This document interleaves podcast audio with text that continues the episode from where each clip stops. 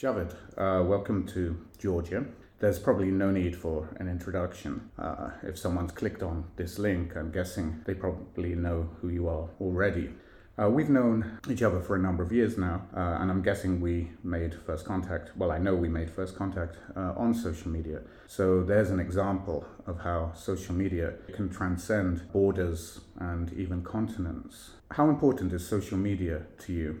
Um, I've until until I left uh, Azerbaijan, I've I, I didn't actually have so much social media presence, uh, and even I learned the existence of Facebook from my uh, school teacher, and back when I when I went to Turkey to study uh, at a university, Bilkent University, I've met uh, many foreigner abroad friends, the Erasmus students came from abroad, and they gave me their social media addresses, and I was like, why don't have a social media account? Uh, and it will it will make it much easier to connect them to get some at least um, uh, class notes maybe like exam notes.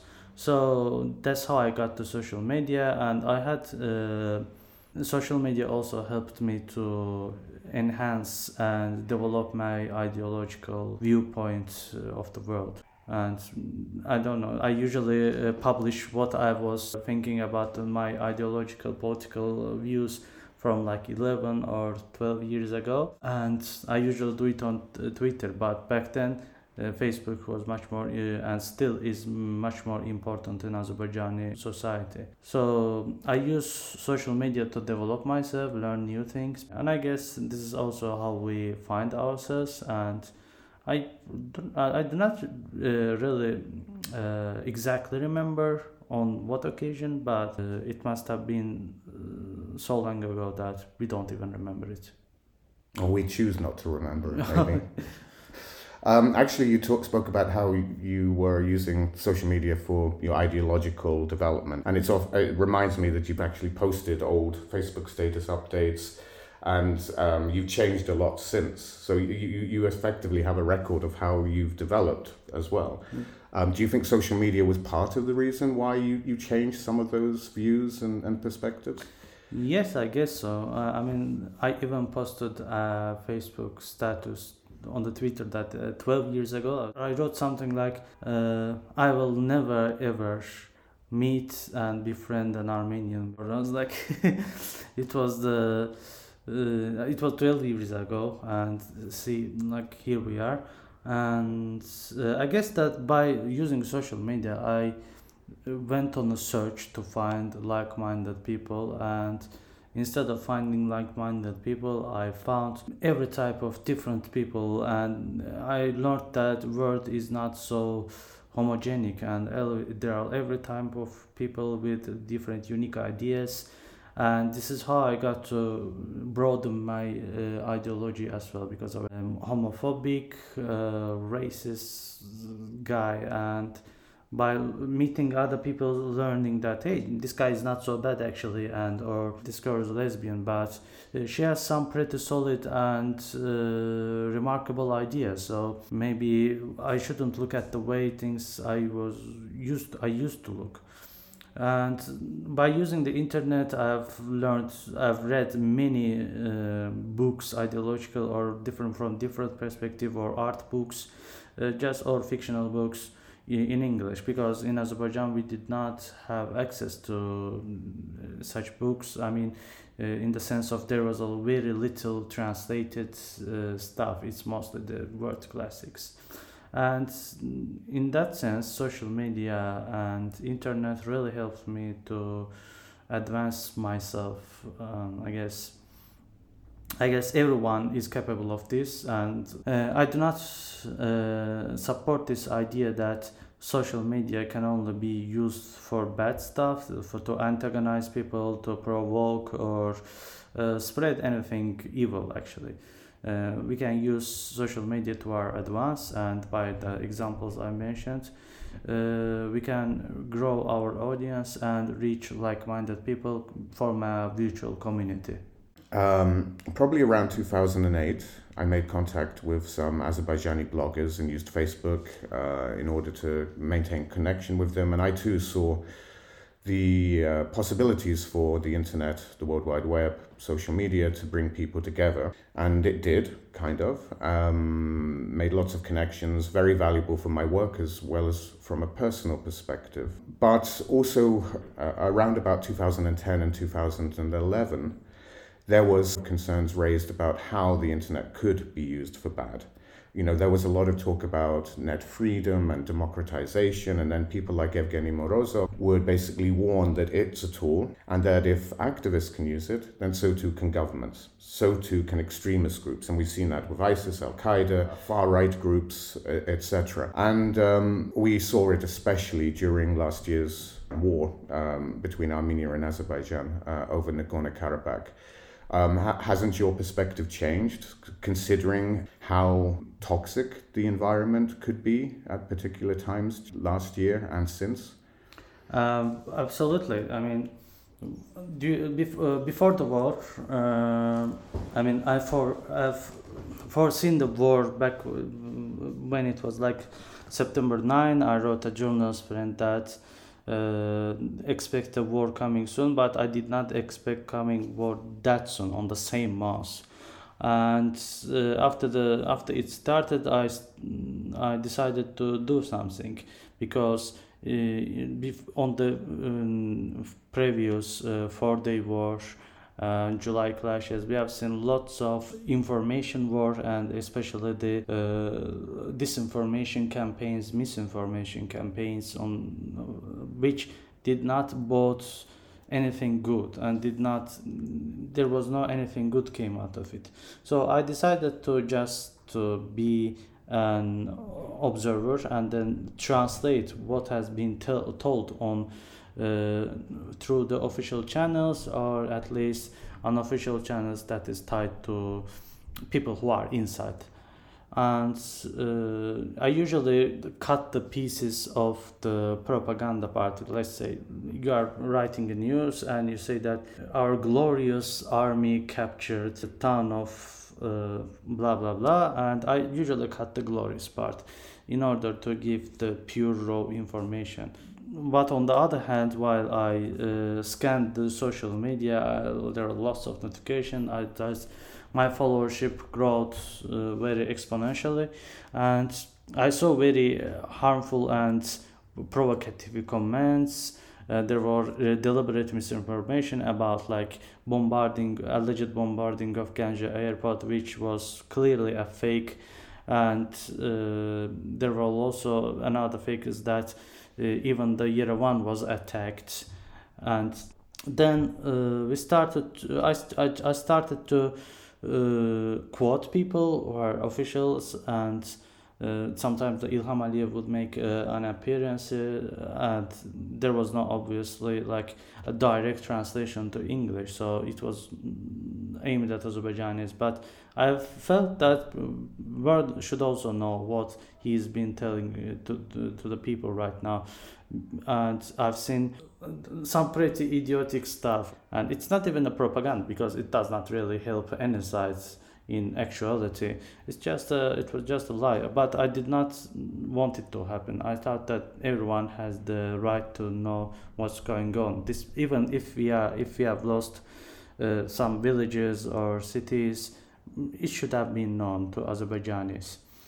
And so the while the war continued on uh, more and more people got onto Twitter in order to see the, what's happening uh, minute minute by minute, and this was helped by uh, this was most accumulated by Ilham Aliyev's constant tweeting. He, he usually does not not much tweet, and he has these guys posting excerpts from his speeches.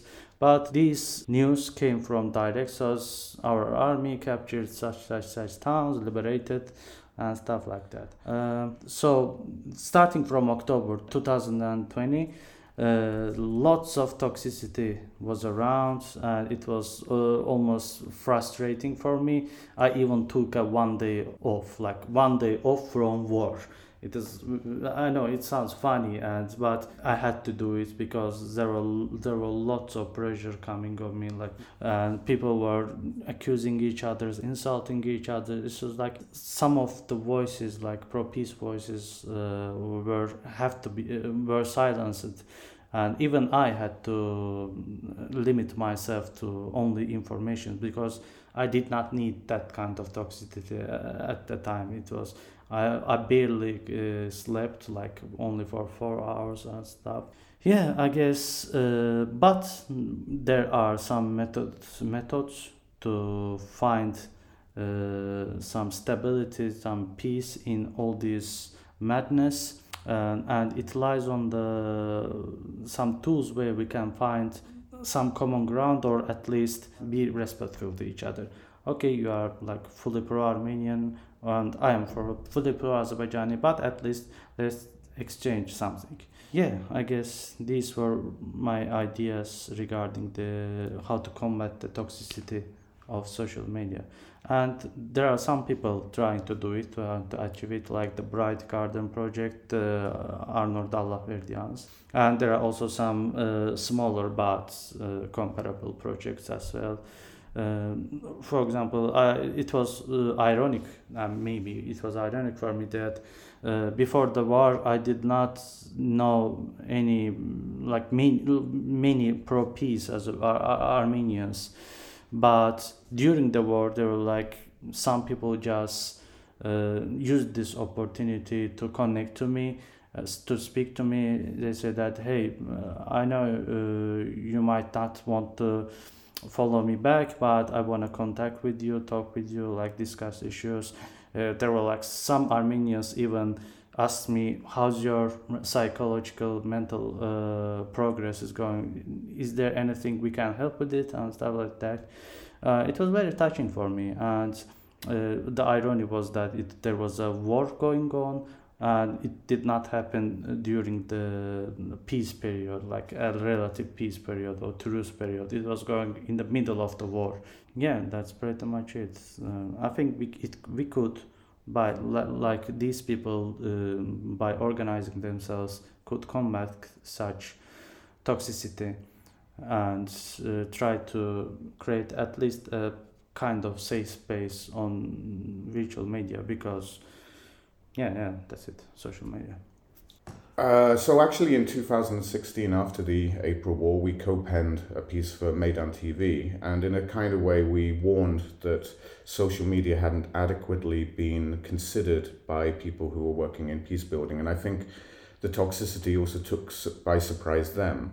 But one thing that's also very evident, I mean, there are some um, uh, good examples of this. For example, Rick Elmoyan, and um, Jaeger, South Kidden Design, who are using things like TikTok uh, and Instagram as well. And this again seems an alien environment for peace building organizations.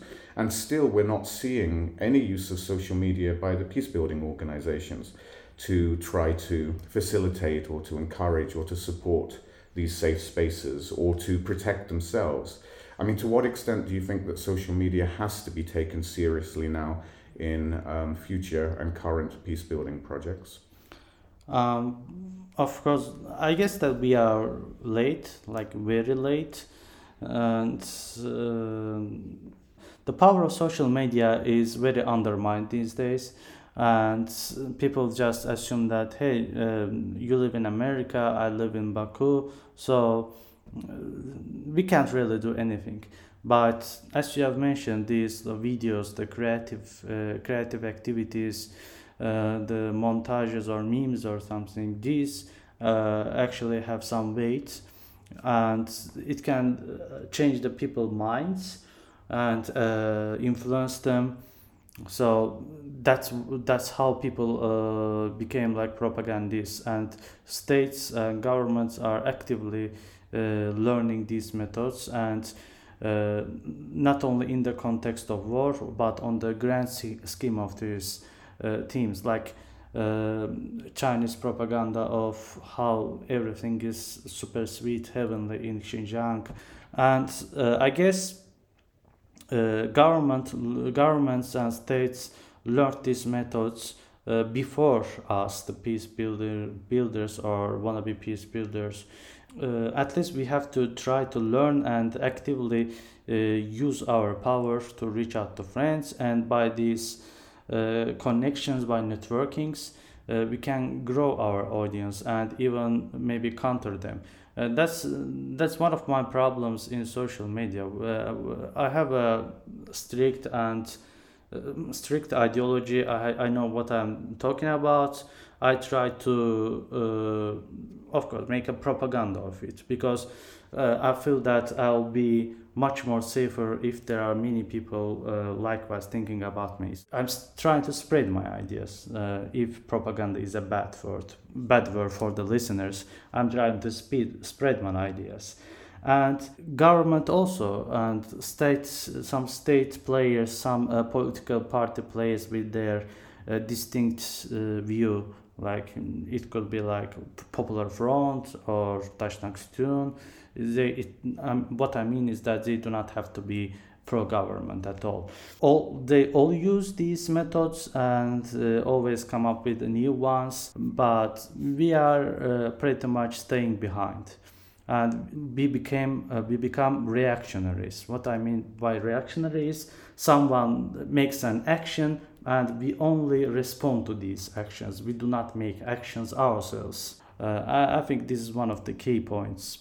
So, um, yeah, and this is one thing that when people try to counter extremist narratives or materials online, they again respond. Like you said, they don't lead the conversation, they just follow the conversation. And in a sense, they're amplifying the original narrative itself rather than leading with a new one. So, um, you know, outside of this podcast, we had a personal chat yesterday as well. And one thing we were talking about is one of the other problems with social media is that it seems to thrive on hatred and anger rather than these peaceful messages.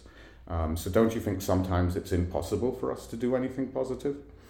Uh, I think um, by hatred you mean the emotions, and uh, of course, like uh, it's very hard to, especially during the aftermath of the war, uh, when there are people who are like expelled from their houses or had to leave their houses in order to escape to safety. And there are there are people who are actually in this case uh, have a high chance of returning to their houses where they lived for uh, all their life. And i think these all brews, bruise emotions uh, and uh, it is it becomes very easy to manipulate such people. Like uh, like someone just broke up with his girlfriend or any girl just broke up with a boyfriend or anything they are easy to manipulate and this is how the policymakers the Goebbels of our uh, social medias uh, manipulate people. And they can twist words and um, but um, on our on on our side of the social media we don't have this uh, leverage uh, because we try to be uh, we try to understand every type of emotion and we try to keep the sanity or logic uh, on our side. We, that's our biggest weapon. And therefore we cannot use emotions. Uh, we can only use some rare moments like uh, cohabitation in uh, Iran or Georgia or Russia meeting some some Armenian dude and Azerbaijani girl dancing in a few years ago, something like that. We only have one of those, and frankly, they are uh, they are rather limited. So in we have to create these moments. So. Uh, we also like personally chatted about how Azerbaijanis and Armenians are after the war are meeting up and having some discussions like in US or Russia or other countries and uh, I think we have to we are, our time has not come to create create these times and spread uh, spread the news about it hey so we just met in this uh, uh, LA pub today, and we had ex- exchanged some ideas. Uh, shared uh, shared our let's say childhood photos. This guy was in Baku and this guy was in Armenia back in the 80s something and share their uh, stories. And by that way they will find that they are actually uh, more than closer to each other their situation. Because we don't have a connection right now we have to accelerate things either governments should be, should have a big role in, on it. If does not if the governments do not have this role we have to make it possible. Because at the end of the day we will have to live with, with each other just like we have lived for centuries. And for that to happen uh, even smaller step helps. Just like talking like hey man what's up? Hey i'm good and end of the conversation uh, like without insulting. That's a good start for me. And i know it sounds very desperate but uh, i think in order to find in order to combat these emotion abusers uh, we have to create our own moments. I want to talk to you about the offline. Um, uh, and just uh, in a bit, but just as an example, my first online contacts with Azerbaijanis actually came about from meeting them first offline. As I told you, I traveled to Tbilisi purposely to meet Azerbaijani bloggers. And another problem that we've had, especially last year, uh, was more people were staying online because of the pandemic, uh, not being able to go out or do things. And so that made them more exposed to online hatred or, or this toxic war. Uh, they were spending far too much time, and people would exploit it because they know where these people are, how to reach them uh, with their with their narratives. So the offline world is obviously very important, and you were saying you had some ideas what you would like to see happen in the future. The good thing that you touched is offline uh, meetings. I will I will start. I will uh, first refer to the July clashes and af- uh, after the July clashes, uh, we have seen an unprecedented uh, amount of fights, intercommunal fights between Azerbaijanis and Armenians in uh, abroad, in Russia, Fran- uh, Europe, US. And at first, uh, when I saw these protests in LA by Azerbaijanis, I did not really care about it. I think that it's just one of those regular things, the regular meetings organized by consulate of Azerbaijan and uh, it was a government project. And i saw that it started there were like some clashes and it started to spread to all over the world like in london uh, in moscow. Just uh, simple working armenians and azerbaijani students uh, they just found each other tried to beat their beat the communities and there were like some journalists uh, injured too. And uh, this was very threatening uh, stuff. And uh, we we like about like four for two Azerbaijanis and two Armenians and then uh, the Phil and others included. We started a campaign like words not swords. So we should try to refrain from uh, violence and let the government do their job. Let them uh, let them do something about this problem instead of fighting but speaking. So then after the then after the war there were some uh, dangers that these uh, intercommunal violences uh, could uh, spark again in order to combat any such future problems I think that we have to start now or very soon the, to normalize see, seeing each other in uh, daily life. Uh, I had some ideas about it. The one and most important is to be done by states, to governments uh, with a strong political will.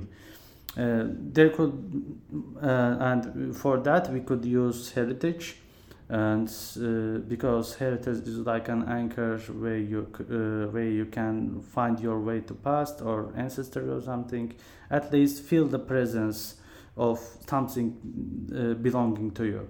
And I think that there could be some uh, excursions uh, organized by relative governments via, it could be via intermediary ones, and uh, a group of uh, Azerbaijanis and Armenians who were who are to be selected to be ready to see this uh, heritage or, or, or like whatever left of it and to try to reconnect these uh, lands while where they lived.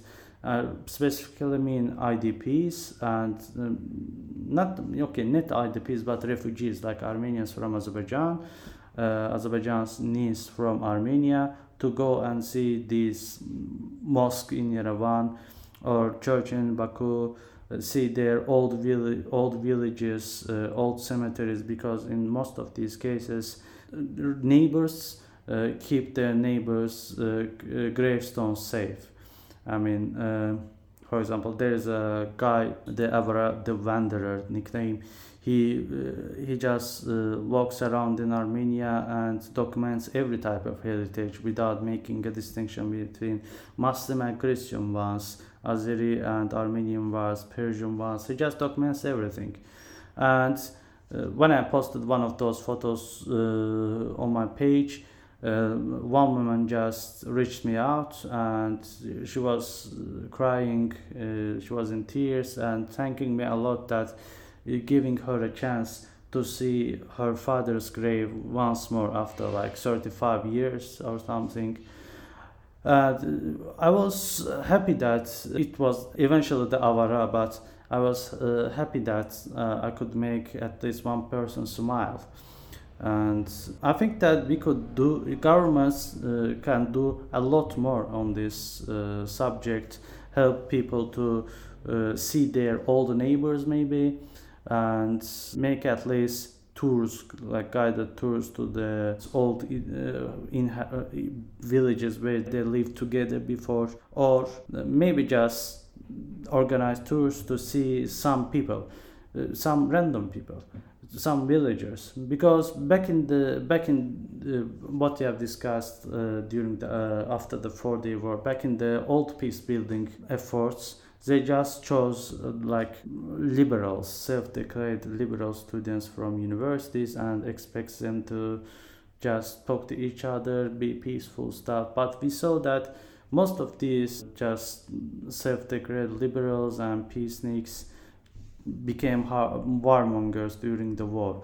Uh, this this uh, strat- this strategy was wrong, and now we need at least more. Re- uh, there could be another option. Uh, it's just just popped out, popped into my mind. Uh, there could be another options, another ways of thinking and revitalizing all these uh, processes and accelerating these talks because we are running out of time. So that's what I wanted to uh, say or ask you. You make a very important point when you mention governments. So this presupposes that there will be this time the political will from both governments to actually find a peace deal. But do you think now there is the possibility that this time round the mistakes of the past can be learned and at this time both sides can work together towards peace. What's your sense? What's your feeling? Um, I feel I think that we have to study uh, older uh, attempts of uh, normalization. Uh, as you have said before, normalization does not mean reconciliation and uh, it just means that we have a lot of steps ahead and in order to start walking that road we have to study uh, our shortcomings, what we have done wrong. And while the after this studied, we could make uh, some new proper uh, ways to do it. We could develop these uh, ways, and uh, we could uh, come up newer techniques. But the way I see it, if if there is not going to be any government pressure on this, there's a huge possibility that government will pick their own uh, men, own women, or anyone to these positions and will try to could try to impose its own view. And this will be just resulted in resulting in nothing. In formal peace building efforts they mostly use some young students with liberal worldview but they were mostly the unaffected ones too. So we have to change our perception and political will should have a role in this. In order to have this political will there should be grassroots organizations pressing the government asking for it.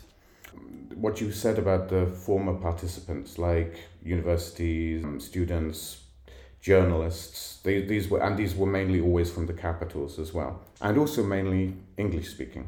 So one of the things and i'd like to hear your opinion on it is when we do look at the social media activity most of it is in english. I mean there is russian on telegram and i'm sure there are distinct Armenian language and distinct Azerbaijani uh, language bubbles. But to what extent is language going to be important? To what extent should things be done in English? To what extent should things be done in Russian? I mean, I've heard that the level of Russian understanding in Azerbaijan is much lower than it is in Armenia, for example. Um, what, how can we overcome the linguistic barriers? Uh, yes, uh, day by day, Russian speakers, uh, young generation, are dwindling in Azerbaijan, and uh, in Armenia, it is uh, almost like a second language of the country. Uh, in this context, we could involve a third community which were not which were which were not considered before. Um, to end, I just want to give the last word to you. Thank you for listening and try to be polite on your social media interactions. That's I think that will help us greatly help us to go forward. And not to harass anyone if he's if he's like disagrees with you. That's okay but try not to harass anyone. And in my case when someone tried to harass me uh, i respond adequately I, I do not go soft on them. But so if you want to avoid this, please try to be kind.